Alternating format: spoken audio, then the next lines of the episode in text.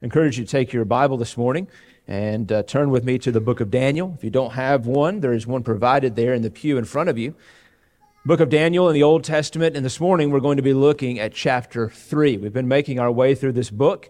And again, for those of you who are our guests this morning, uh, we're making our way verse by verse through the book of Daniel in an attempt to look at Daniel from just a, a, a bare context interpretation. Uh, the book of Daniel, again, is one of those books that's oftentimes shrouded in mystery and sometimes shrouded in allegory. But we want to just look and see what is God speaking to us uh, through the book of Daniel. And the first question that we have to ask when we're asking what God is speaking to us through the book of Daniel is what was God speaking to Daniel's people in the time that he wrote this book? What was he saying to them? Because that is the important message of context. What was God saying to the people to whom and in the time in which this book was written? And so we've made our way here, and I'm going to invite you to stand as we look at chapter 3 this morning. Uh, I'm not going to read the whole chapter uh, and as we stand this morning, but I am going to read a portion, and then we'll go back and we're going to cover the entire chapter this morning. So if you'll stand with me, Daniel chapter 3. I'm going to start reading in verse 15. Excuse me, verse 14. Nebuchadnezzar responded and said to them, Is it true, Shadrach, Meshach, and Abednego, that you do not serve my gods or worship the golden image that I have set up? Now, if you are ready, at the moment you hear the sound of the horn, flute, lyre, trigon, psaltery, and bagpipe, and all kinds of music, to fall down and worship the image that I have made, very well. But if you do not worship, you will immediately be cast into the midst of a furnace of blazing fire, and what God is there who can deliver you out of my hands? Shadrach, Meshach, and Abednego replied to the king, O Nebuchadnezzar, we do not need to give you an answer concerning this matter. If it be so, our God, whom we serve, is able to deliver us from the furnace of blazing fire, and he will deliver us out of your hand, O king. But even if he does not, let it be known to you, O king, that we are not going to serve your gods or worship the golden image that you have set up. You can be seated. Daniel chapter 3 is a very familiar passage of Scripture.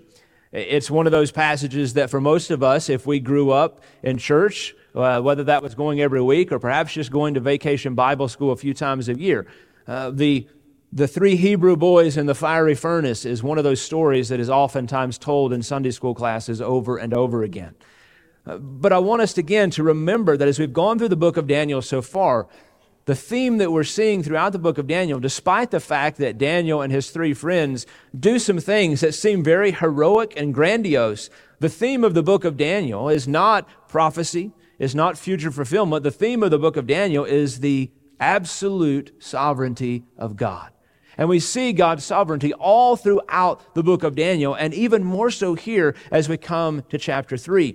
Now, it's interesting what's happening here in chapter 3. Because we just came out of Daniel in chapter 2 interpreting Nebuchadnezzar's dream. And you remember that dream, that Nebuchadnezzar dreamed that he saw this great statue with a head of gold and, and a body of brass. And then it continued on down to iron and clay in the feet. And Daniel told Nebuchadnezzar that the gold of the head stood for him and for the nation of Babylon because of its greatness and its riches and its power. But you remember ultimately in that dream, that entire statue was crushed by a rock that was cut without hands, a rock that symbolized the coming kingdom of Jesus Christ when he would come to this earth and he would establish his kingdom uh, through his death, burial, and his resurrection. So basically, what God was saying to Nebuchadnezzar was, I have put you in a position of power. I have given you great authority. I've given you great wealth and, and wisdom, but your kingdom will not last forever.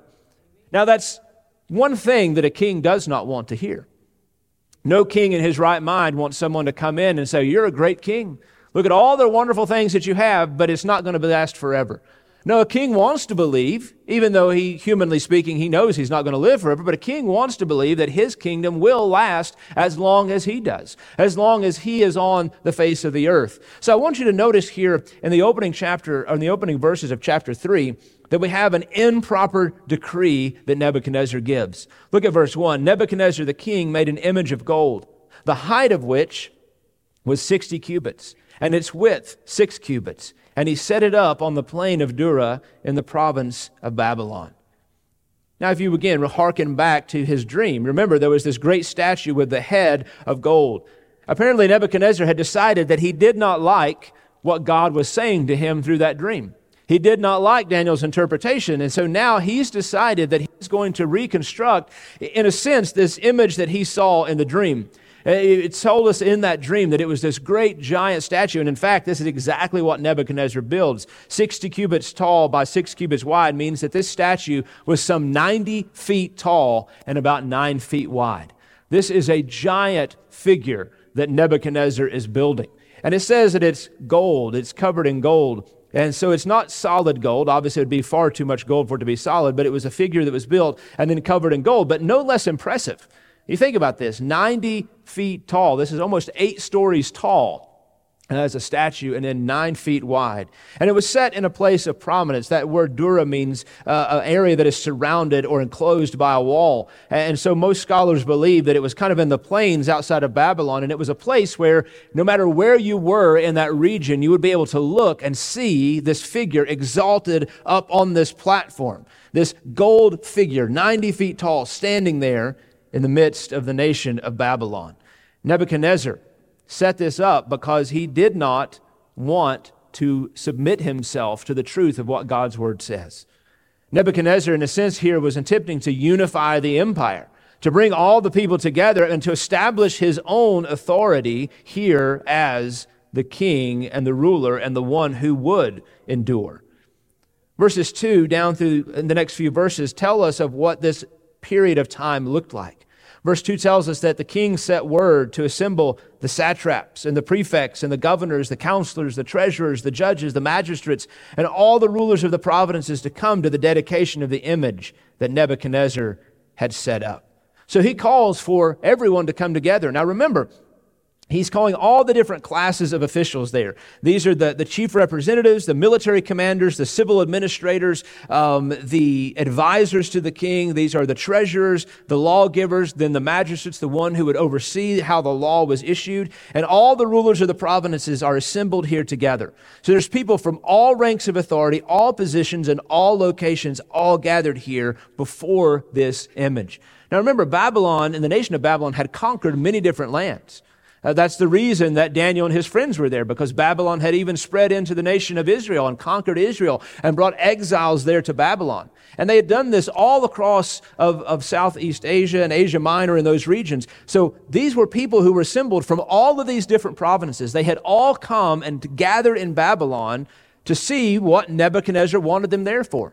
And as they arrived, here they find this great statue that Nebuchadnezzar has erected.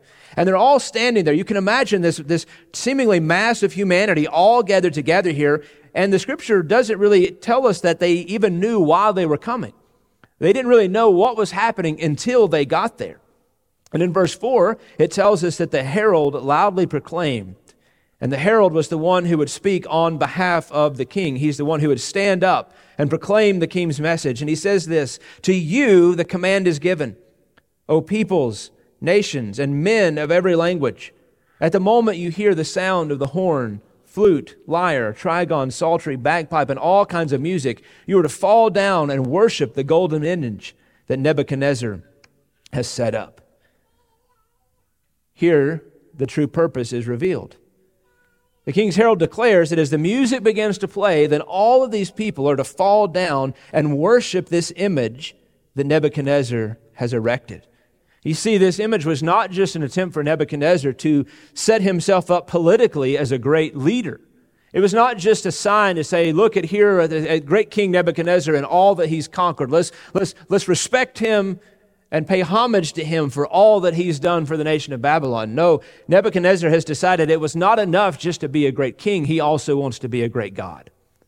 He wants to be worshiped as all the other gods are. So now he's set up this great statue and they're to fall down. When the music begins to play, he says, Every one of you are to fall down and to worship the image that Nebuchadnezzar has established. And continue to verse 6 But whoever does not fall down and worship shall immediately be cast into the midst of a furnace of blazing fire. Now, we can see Nebuchadnezzar's heart here and that he desires what only belongs to God. But we can also see that Nebuchadnezzar is somewhat insecure here, right? Because if you have to tell people, fall down and worship me, But if you don't, I'm going to kill you.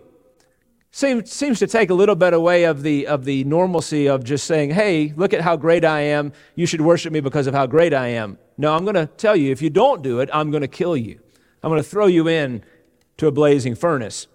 Look at verse 7. Therefore, at that time, when all the people heard the sound of the horn, the flute, the lyre, trigon, psaltery, bagpipe, and all kinds of music, all the peoples, nations, and men of every language fell down and worshiped the golden image that Nebuchadnezzar the king had set up. There's a lot that we can see here in this passage. Nebuchadnezzar is establishing himself as a God. He's establishing himself as one to be worshiped.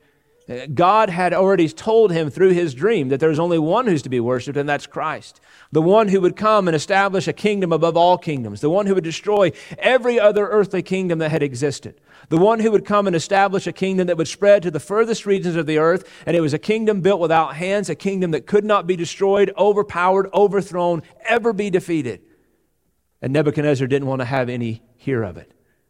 So he's trying to establish his own kingdom, his own deityship, and in erecting this image and telling that you must fall down and worship this image. He's establishing a new religion for the nation of Babylon. And what's interesting about this, as you think about all of these people gathered together, and again, we don't have a specific number, but when it talks about the fact that these are people of, of every tribe and tongue and nation and people, this is really all the known world at that time that he had conquered. And they're all gathered here. Not, not, obviously not all of the people, but representatives from all of these nations are gathered here before Nebuchadnezzar. And the music begins to play. And as soon as the music begins to play, the people all fall down and begin to worship this image. Sinclair Ferguson pointed out in his commentary that there's a couple of things that we should note before we move on here. Number one is that blasphemy can be disguised by the trappings of religion. Here, these people seem to be just worshiping, right? And but they're worshiping a false deity. They're worshiping a false god because Nebuchadnezzar is not God. But but they have all of the things that go along with worship, right? They have all the things that seem to be what worship looks like. They have all the instruments. They have something they're looking to. They have all the people gathered together and they're all responding accordingly. But the question is, is who is the one who is receiving the glory here? Because that's what true worship is all about. True worship is not about us. True worship is about who are we worshiping. And that's where the connection comes in. Because sometimes we can gather together, a church can even gather together, and they can sing songs that have God's name in them, but not actually yet be worshiping God. They can have all the music, all the trappings of religion, but if they're not actually worshiping God, then they're blaspheming. And sad to say, oftentimes people worship themselves more than they worship God. Their hearts are bent more toward what I need or what I want than what does God want and what does God deserve. Ferguson also said that the dangers of assuming that what is really important about worship is its aesthetic effects. Right? There was a lot of things happening here. We have to understand that emotionalism and aesthetics are not what makes true worship. There are times when those things happen. I'm not saying that, that our, our spiritual life is completely devoid or separated from emotions. There are times when we see God move in a powerful way and it affects us emotionally. But it is not just because we are moved emotionally that means that God is actually working. How many of you, some of you in this room will remember, some of you are far too young to remember this, but have you guys remember when the Beatles came to America? Some of you have seen the video. You weren't alive to see it, but you've seen the video. And they went to the Ed Sullivan show right? And he walks out and he says, introducing the Beatles. And everybody in the room went, Yay. Yay. No, they didn't, right? The, the, the whole room just exploded. People screaming their heads off, people passing out, right? Now, is that is that worship? In a sense, it is. But is it true worship? No. Were there people there who emotionally moved? Yes. I mean, they're, they're emotionally moved. I mean, they're screaming and passing out on the floor. They're so excited and filled with emotion. But just because they're filled with emotion does not mean that they're worshiping the true God. And sad to say, oftentimes when you talk to people about what worship looks like, the number one thing when you say, well, well, what did you think about the music? Oh, it's like, well, it made me feel really good. Oh, well, it was just, there was such a, an emotion there. And again, don't, don't hear me incorrectly this morning. I'm not saying that as we sing songs that we aren't moved. Because just even as we sang this morning, and we sang that song, Yet Not I, but Christ through me, there's something about that that moves us, right? We think about what Christ has done for us. But the emotion, again, is not just about what it's doing for me. The emotion is about remembering what Christ has done on our behalf and glorifying and honoring Him. And so all of these people were moved emotionally here as they stood before Nebuchadnezzar. And that emotion came from a lot of different places. It came from all of the music. It came from all of the people. It came from all of them kind of being influenced by what was happening around them. And then they all fell down and worshiped the image that Nebuchadnezzar had set up. It reminded me of my seventh grade history teacher who told us a story of how her grandmother was alive um, as Hitler began to rise to power in the 1930s.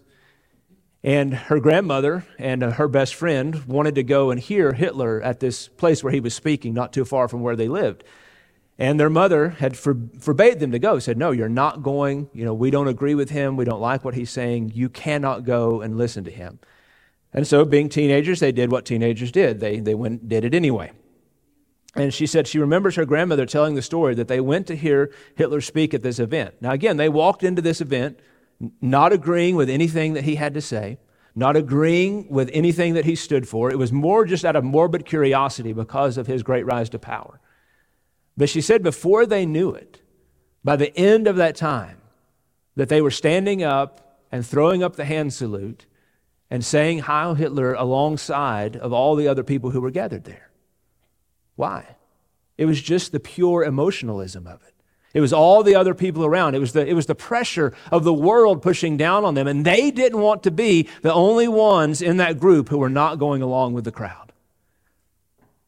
And there's something to be considered there. That oftentimes the world is going to talk, call us to do something. It's going to pressure us to do something. It's going to push us in a direction. And we have to come to the point in our life where we have to say, okay, am I just going to go along with the crowd? Or am I going to stand for what I know to stand for? Young people in the room, this is something that's even going to be more profound for you. You've got a lot more life ahead of you than some of us in this room. And those questions, those pushes from the world are going to become ever more greater against you, where the world is going to say, Oh, you don't want to do what the Bible says. You just want to follow and do what the world says, right? Everybody else is doing it. You don't want to be the outsider. You don't want to be the outcast. You don't want to be the one who stands alone. But we have to remember that worship is not about what it does for us. Worship is about glorifying and exalting and giving God what he deserves. Worship is about honoring and worshiping him. So, all these people, imagine with it, just picture it in your mind this 90 foot tall gold statue. All these people bowed down before it.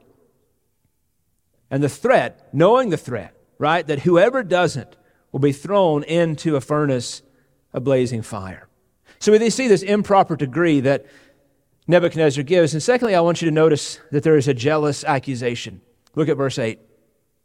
Now, we're moving just very rapid paced here, right? So all of this happens, the people bow down, the worship happens, this event, this big celebration of this establishment of this new world religion that Nebuchadnezzar is trying to establish here.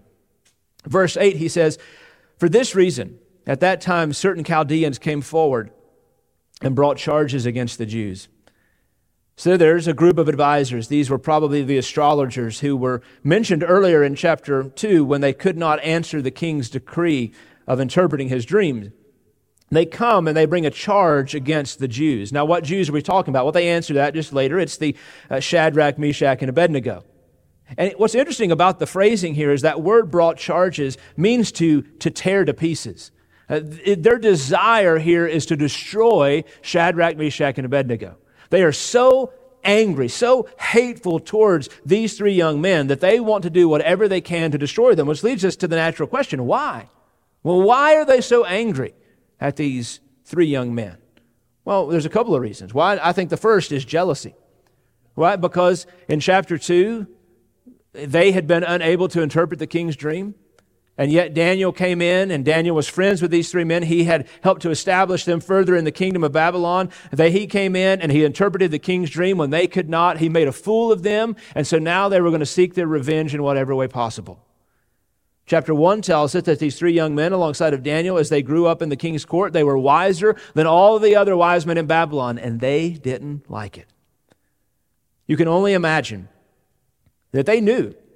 They knew Shadrach, Meshach, and Abednego. They knew of their commitment to the Lord, right? Because they lived that out in their life. Everywhere they went, the, the Shadrach, Meshach, and Abednego were not just followers of God on the Sabbath day. They were followers of God every single day of the week. And so every part of their lives was touched by their faith and trust in a sovereign God. And so these Chaldeans, these astrologers, these other wise men had witnessed this. They knew that. And the one thing they knew when Nebuchadnezzar made this decree, when he said everyone must fall down and worship, in the back of their minds, they knew those three guys aren't going to do it.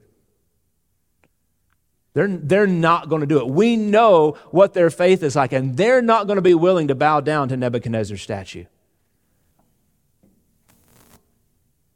Now, we can surmise and assume that perhaps they positioned themselves near Shadrach, Meshach, and Abednego when all this was taking place so that they could watch for themselves what would happen. So they come to the king and they said, Oh, king, live forever. Right? They're really trying to butter him up now. They come in and say, Oh, king, live forever. You, what a wonderful king you are. And, and king, in your wiseness, you have made this decree that at the sound of the music, everyone is to fall down and worship the golden image, but whoever does not fall down and worship shall be cast into the midst of a blazing fire. Remember, king? Remember? Remember what you said? That if anyone didn't bow down, they're to be cast into the fire? verse 12, he says, There are certain Jews whom you've appointed over the administration of the province of Babylon, namely Shadrach, Meshach, and Abednego. These men, O king, have disregarded you. They do not serve your gods or worship the golden image which you have set up. Now, the first question you may ask is why not Daniel? Why isn't Daniel mentioned in this passage? And scholars are, have various assumptions of why this is. One is perhaps because he's had such a high position in the kingdom uh, that these men were afraid to bring an accusation against Daniel. They knew how closely connected he was with Nebuchadnezzar, and so they were afraid that if they tried to lump Daniel in with him or with these other men, that they knew that it would go badly for them. Or perhaps it was that Daniel was not even there uh, that he was out on doing some business for the king and was not present. We, we don't know why Daniel's not mentioned here. But they bring an accusation against Shadrach, Meshach, and Abednego. Now, notice the accusation that's made here, right? They have disregarded you, and they do not serve your gods or worship the golden image you have set up. They are disrespecting you, O king. Basically, what this would be akin to is, is committing treason right? Because the king has established this is the new way. This is the new system. This is the new authority. And if you do not do it, and you are being treasonous to the kingdom of Babylon. So their desire is to enrage the king as much as they can. But three men, out of all of these nations gathered together, three men were the only ones who stood up, the only ones who didn't bow down. Only three. Nebuchadnezzar, verse 13, it says, In his rage, he gave orders to bring Shadrach, Meshach, and Abednego before the king. So these Chaldeans were jealous. And so, in their desire, they pushed the king to anger, and they knew they could get him there. They had served alongside of him long enough. They knew all they had to do was to push the right buttons. And when you have a megalomaniac for a king, when you have one who's driven by power, the only thing you have to do is say, King, they just don't respect you enough. They don't respect you. They don't want to pay homage and authority to who you are. And immediately that was enough to set Nebuchadnezzar off. And so they're brought before the king to give an account. In verse 14, I want you to notice this threat that Nebuchadnezzar gives to them. Verse 14 is interesting because Nebuchadnezzar does give them a second opportunity. He doesn't just immediately cast them into the fire. We can assume that this was because of the position that they had, But again, clearly, this is the hand of the sovereignty of God. Because what's getting ready to happen in the next part of these verses, as these statements are made, is a clear demonstration that God has given to Shadrach, Meshach, and Abednego to stand up in a very powerful and authoritative way and to declare again before Nebuchadnezzar the truth of who the real God of the world is. And they would not have had this opportunity had they acquiesced and just bowed down. Right? Nobody would have known, right? Nobody would have seen it. They, they would have just assumed, oh, well, Shadrach, Meshach, and Abednego, they're just doing what they should do.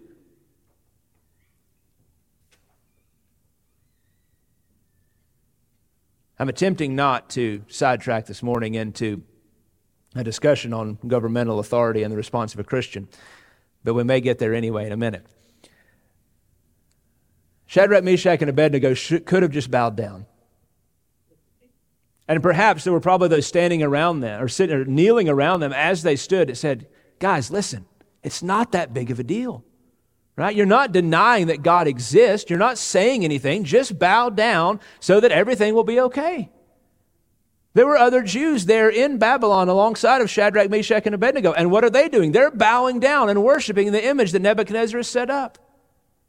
And they're saying to them, guys, you're going to make it really hard on us. If you guys don't just bow down, it's going to be even harder for us as Jews here in Babylon because you guys are causing a problem. Just bow down. But Nebuchadnezzar calls them in and he asks them directly Is it true that you don't serve my gods or worship the golden image that I've set up? Now, he doesn't give them an opportunity to answer, interestingly enough. He just moves right into verse 15. Because he's really not concerned about whether they did or did not. Now he's going to make them prove it before him. He says, Now, if you're ready, when I play the music again, to fall down and worship the image I've made very well, but if you do not, you'll be cast into the midst of a furnace of blazing fire. The mindset of Nebuchadnezzar is seen here because at the end of that verse, look at the end of verse 15, he says, What God is there who can deliver you out of my hands? Nebuchadnezzar already saw himself as a God. Because he's saying, My power is so great that if I say you're going to be cast into the furnace, what God is there who can deliver you out of my power and my authority? Who could do it? Well, we know the answer to that question. We know who could do it and who was going to do it. But in Nebuchadnezzar's mind, his authority and power was already so great that there was no other God on the earth or in the universe that could overcome his power and authority. This just puts us in the mindset of where Nebuchadnezzar is. This is how deceitful and how dis- deluded he is in his own mind. That he thinks that just by his word, by his power, that there's no other God on the face of the earth that can overcome him. I want you to notice the faithful response that's given to us in verses 16 through 18. And this is such a wonderful passage of Scripture. Think about these three young men. Most assume that by this time they would have been around the ages of between 16 and 20 years old. Some of you in this room are close to this age. I want you to imagine at your age being called before the king of Babylon, the, this great king Nebuchadnezzar who rules most of the world at this time. All power in the world and authority has been given to him to do what he desires to do. And they're standing here, and he's telling them, You either bow down and worship me, or you'll be cast into the fiery furnace. And look at their response. Oh, Nebuchadnezzar, we do not need to give you an answer concerning this matter. If it be so, our God, whom we serve, is able to deliver us from the furnace of blazing fire, and he will deliver us out of your hand, O king. But even if he does not, let it be known to you, O king, that we are not going to serve your gods or worship the golden image that you have set up. Some translations say that we are not careful in giving you an answer. And what this means here is that Nebuchadnezzar, there's, there's no answer, there's no debate that needs to happen here. We're not going to try to convince you of why we should or should not worship. We don't need to give you an answer because we've already decided what we're going to do. They were ready with their response. They didn't ask for more time. They didn't confer with one another. They stood boldly and said, We know what we're going to do. We're going to stand upon the promise and the faith and our trust in God, and we know that He will deliver us one way or the other. They were prepared before the test came to give their answer. And this is something that we need to remember.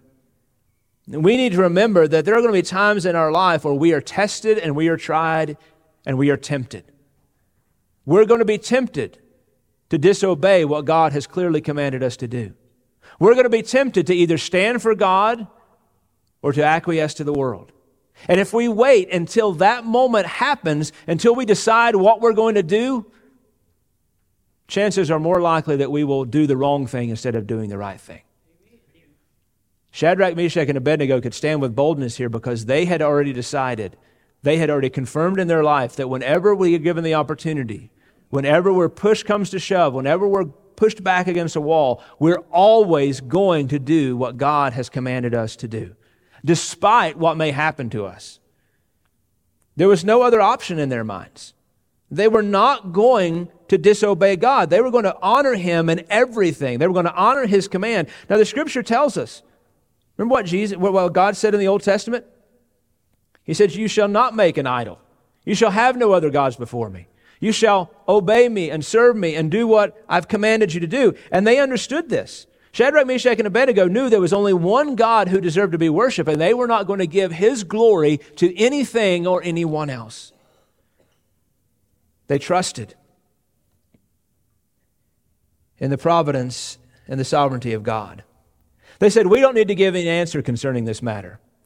This phrasing reminds us a lot of what we see in Acts chapter 5. But Peter and the apostle answered, we must obey God rather than men. Acts chapter 4. And when they had summoned them, they commanded them not to speak or teach at all in the name of Jesus. But Peter and John answered and said to them, Whether right in the sight of God to give heed to you rather than to God, you be the judge. For we cannot stop speaking about what we have seen and what we have heard. These three young men knew there was only one answer to Nebuchadnezzar, and that was no. We will not bow down. We will not worship your golden image.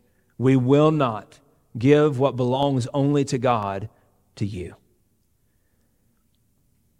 Now, verse 17 and 18 seem to be, in some translations, the way it's worded, and sometimes when people read this, they're, they're, it seems that perhaps they're doubting the good, the, the, the ability of God.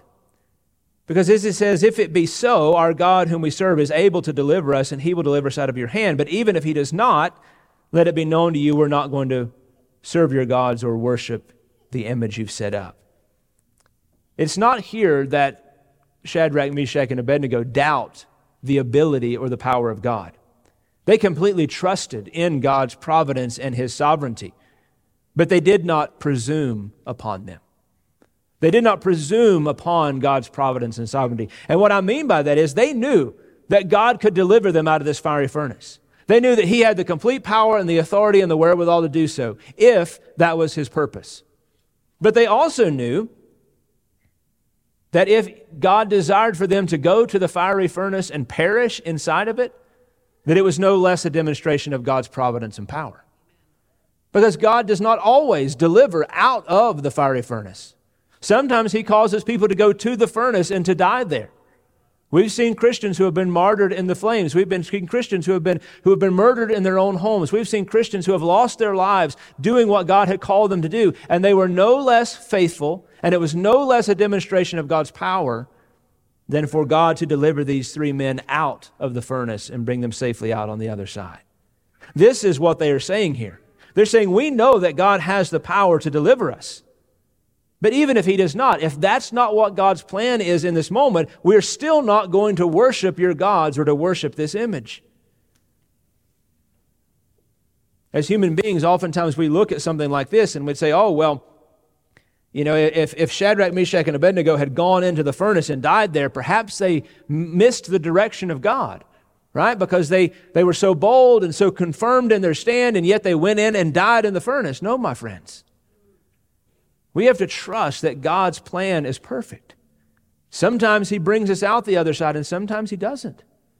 But that does not change who He is, and it does not change His sovereignty in the fact that He has worked all things out according to His plan and purpose. He will do what He desires to do. And Shadrach, Meshach, and Abednego said, Even if we die, we're still going to be obedient to God. And He's still going to be good, and He's still going to be faithful. This is the trust that these three young men had. They had such a trust, a faithful resolve. You remember in the earlier chapters, it talked that they had resolved earlier that they would not serve the gods of Babylon, but only serve the God of Israel. So here these three men are, standing before this great king, knowing what's coming. They know what's happening next, right? There's no question in their minds. It's not a, a question of doubt of whether they're going to the furnace or not. They know they're going to the furnace, but they're still willing to stand firm upon the truth of God's word. I want you to notice next the tyrant's fury. Nebuchadnezzar obviously was not happy with what was being said to him. He was not happy with what these three young men were declaring back to him. And in fact, the scripture tells us there in verse 19 that his facial expression was altered. Have you ever been around someone who's so angry you can see it viscerally on them? You can see the anger in their eyes and in their mouth, the clenching of the teeth, you know, the red faced kind of anger. This is what we see Nebuchadnezzar. He, his anger is filled to overflowing. So much so that notice what it says there in verse 19. He's so angry that he commands that the furnace is heated seven times more than it was usually heated. Now, this furnace uh, would have been either dug into an embankment or sometimes they were built structures. But what it would have is an opening at the bottom uh, where the wood and things could be thrown in to heat up the furnace. And it was big enough that you could see inside. And then at the top, there would be a hole cut. And that hole obviously was to let heat and smoke out, but also that's where they would throw people down when they did this kind of punishment. This type of punishment was not unusual among the Babylonians and amongst the other um, uh, uh, or world systems at this time. So Nebuchadnezzar is so angry that he commands the fire to be heated seven times greater than it normally is. He, he calls it to be heated up and to, and to make hotter because he wants to punish them even more. This is his anger. So he commands his strongest men, verse 20, to tie them up and to cast them into this furnace of blazing fire.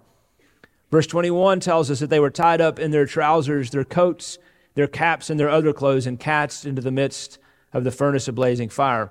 Daniel includes this because it speaks to the, to the severity and to the quickness of how all this took place. Um, most of the time, people who were thrown into the fire would be stripped of all their garments and just thrown in. Uh, but Nebuchadnezzar was causing this to happen so quickly that these men were just bound as they stood there in their clothes. They were literally being dragged from the court of Nebuchadnezzar out to the furnace. Verse 22. It says, For this reason the king's command was urgent, and the furnace had been made extremely hot. Now, notice this the flame of the fire slew those men who carried up Shadrach, Meshach, and Abednego. The fire was so intense, the heat was so intense that these strong men, these are the, some of the strongest soldiers that Nebuchadnezzar has, that as they're taking up these three men to throw them into the furnace, the heat is so intense that it instantly kills them as they throw these three young men into the furnace. Now, notice verse 23 because there's something we need to notice here that seems would be something we would often read past. But these three men, Shadrach, Meshach, and Abednego, fell into the midst of the furnace of blazing fire, still tied up. Remember those three words there at the end of verse 23 still tied up. Now, I don't know about you, but if I had a list of ways of which I don't desire to die, it would be by being burned to death which is somewhat odd for somebody who used to be on the fire department. But I've been in a really hot fire. I've been in a situation where the fire was so hot that it was literally burning through the protective clothes that we wear when we'd go inside a burning building. I know what that feels like. Now, to imagine a fire that's so hot that it kills the men who just walk up to the edge of the furnace to throw these men in, this is a hot fire. And yet Shadrach, Meshach, and Abednego, with all of their clothes still on, are thrown into the midst of this fire, still bound together. They can't walk, they can't get up, they're tied and bound. But I want you to notice here the testimony of power. Look at verse 24. Nebuchadnezzar's sitting there and he's watching all this take place. He's watching in through that hole in the furnace as he's sitting there and he's, he's watching to see his power demonstrated. Right? He had the power to erect this image. He had the power to demand that people worship him. He had the power to throw these three young men into the furnace. And now he's going to watch his power demonstrated as the flames consume them and he is established as this great power. But look at verse 24. It says, Then Nebuchadnezzar the king was astounded and stood up in haste and said to his high officials, Was it not three men that we cast bound into the midst of the fire? And they replied to the king, Certainly, O king. So as Nebuchadnezzar's staring there, all of a sudden he, he jumps to his feet. Right? And he runs over, and we can imagine him peering into that furnace and maybe trying to shield his eyes to see what's going on. And he begins to say, Wait a minute, hey guys, wait a minute. Didn't we just put three guys in there? We, Shadrach, Meshach, and Abednego, three, three men went into the furnace, correct? And they said, Oh, yes, O king. Verse 25, he says, Look, I see four men loosed and walking about in the midst of the fire without harm, and the appearance of the fourth is like a son of the gods. Nebuchadnezzar sees four men walking around inside of the furnace. And notice there, remember those three words I told you to remember, verse 23, still tied up? Notice he says, I see four men who are loosed and walking around in the midst of the fire without harm. Nebuchadnezzar looks in, he sees an extra man inside the fire. He sees all four of them up and walking around just like they're having a casual conversation. I often wondered what Shadrach, Meshach, and Abednego talked about as they're standing inside the midst of this fiery furnace. But he says they're walking around without harm. He looks in expecting to see the burning bodies of these three young men laying in a heap at the bottom of this furnace. Instead, he sees not yet three, but four people walking around like nothing's wrong. The fire is blazing, the furnace is raging, and yet here are these four men walking around, and he says the fourth has an appearance like a son of the gods. He says the fourth has some kind of supernatural appearance. Now, who was this fourth person? You know, some people say that it was perhaps an angel. I tend to follow along the line of, of, the, of the reformers and the early church fathers to say that this was a what we call a Christophany. It was a pre-incarnate appearance of Jesus. There are times in the Old Testament where Jesus appeared before he came to earth and took upon human flesh. I believe this is one of those moments. Why? Because it is a clear fulfillment of different parts of Scripture, and I believe a promise of what Jesus said he was going to do when he came. Earlier, Jerry read for us the passage there from Isaiah chapter 43. Do not fear, for I have redeemed you. I've called you by name, and you are mine. When you pass through the waters, I will be with you. And through the rivers, they will not overflow you. And when you pass through the fire, you will not be scorched, nor will the flame burn you. Notice God's promise there in Isaiah is not that when you get to the waters, I will take you around them. Or when you get to the fire, I will put it out. Or when you get to the river, it will recede. No, he says, when you go through the water, they will not overflow you. When you go through the fire, you will not be scorched and you will not be burned. God is not promising here an aversion of problems and difficulty in our life. What he's promising here is that when we have difficulty, that he will carry us through to the other side. He will take us to the other side. So there's this beautiful promise here of, of what Jesus is going to come and to do. Because you remember what the scripture says in Matthew chapter 1? Behold, the virgin shall be with child and shall bear a son, and they shall call his name Emmanuel, which translated means what? God with us. When you pass through the fire, I will be with you.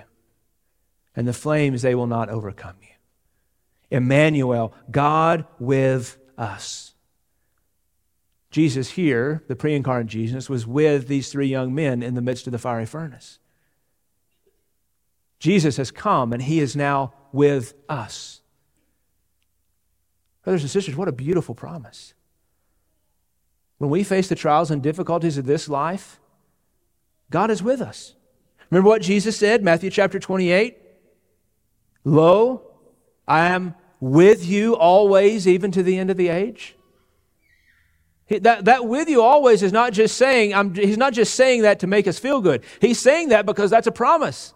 That he is with us at all times, in all places, in all circumstances, for all time. God has promised that he would be with us. And he was with these three young men inside the midst of this fiery furnace. What a beautiful demonstration of his power and of his promise. And really, this hearkening of what God was going to come to do. Jesus was going to take on human flesh. He was going to be God with us so that he could go to the cross, take upon himself our sinfulness, and restore our relationship back to God. Amen. Nebuchadnezzar calls to the door of the furnace and he calls them out. He says, Come out of here. He says, Shadrach, Meshach, and Abednego, come out of here, you servants of the Most High God, and come here. And they came out of the midst of the fire. Notice what it tells us in verse 27. It says, The satraps, the prefects, the governors, and the king's high officials gathered around and saw in regard to these men that the fire had no effect on the bodies of these men, nor was a hair on their head singed, nor were their trousers damaged, or even had the smell of fire come upon them. I can't sit by a campfire for more than three seconds and not smell like smoke. And yet, these young men were in the midst of this furnace with the fire raging. And the power of God was such that, he, again, he didn't escape them out of it by not having them go through it, but he brought them through the fire to the midst of the other side. And what did that passage say in verse in chapter 43 of Isaiah? When you walk through the fire, you will not be scorched, nor will the flame burn you. And what did they say about these young men here? The fire had no effect on their bodies. Their hair was not singed, their trousers were not damaged, and not even the smell of fire was upon them. No doubt here an event had happened. And he gathers all these political leaders around, and astonishingly, they look and see that nothing has happened to these young men. Now, in this moment, we'd think, well, surely Nebuchadnezzar will recognize the truth and the authority of who God is. And notice what verse 28 tells us. It says, He responded and said, Blessed be the God of Shadrach, Meshach, and Abednego, who has sent his angel and delivered his servants who put their trust in him, violating the king's command and yielded up their bodies so as not to service or worship any God except their own God. Now, at face value, this almost looks like a, an amazing decree from Nebuchadnezzar, right? But it's still not yet a moment of conversion for him. Because I want you to notice what he says there in verse 28. He says, Blessed be the God of Shadrach, Meshach, and Abednego. I think there's some phrasing there because he's not saying that yet it's the only God. What he is saying here is that we need to recognize that this God whom they serve is just another God that we should add to our list of deities that we respect.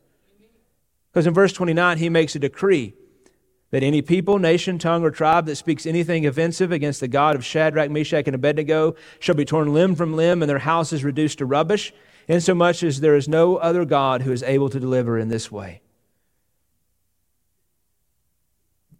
Nebuchadnezzar was not confirming that God was the only God, but just that he was another God to be added to the list. And we know this because the continuing chapters relay to us that Nebuchadnezzar had yet not recognized the true authority of who God was.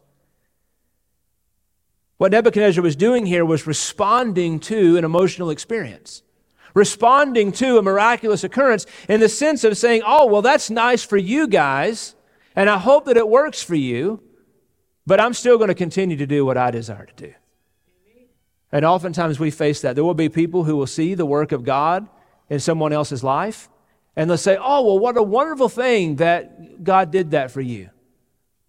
They recognize it as something that only God could do but it does not cause them to serve God. It does not cause them to humble them heart. It does not cause them to repent of their sins and put their faith and trust in Christ. And we rejoice in the fact that God's name was not to be blasphemed anymore, but Nebuchadnezzar would still continue to blaspheme God's name because any time that we just try to add God to the list of the other gods that we have, we're blaspheming his name. Anytime that we try to serve anything else outside of God, we're blaspheming His name because He is the only one who is deserving of praise, honor, and glory. Finally, I want you to see that God again rewarded the faithfulness of these young men. It's interesting because we see what seemingly is a, is a disagreement with what we think of how things would happen. Oftentimes we think that serving God will cause us great difficulty and it will cause us to decrease in the world. But what we find happening here in the book of Daniel is that these faithless young men causes them to walk through great difficulty, which God brings them through, but yet he keeps rewarding them on the other side, even still in this world, because he still allows their position to grow and to increase. Why? Because God is doing this because it's all part of his plan. God is going to use these young men to continue to accomplish his purpose for his people in the midst of a broken and a dying and a wicked world. And, brothers and sisters, God will do the same thing through us if we submit ourselves to him.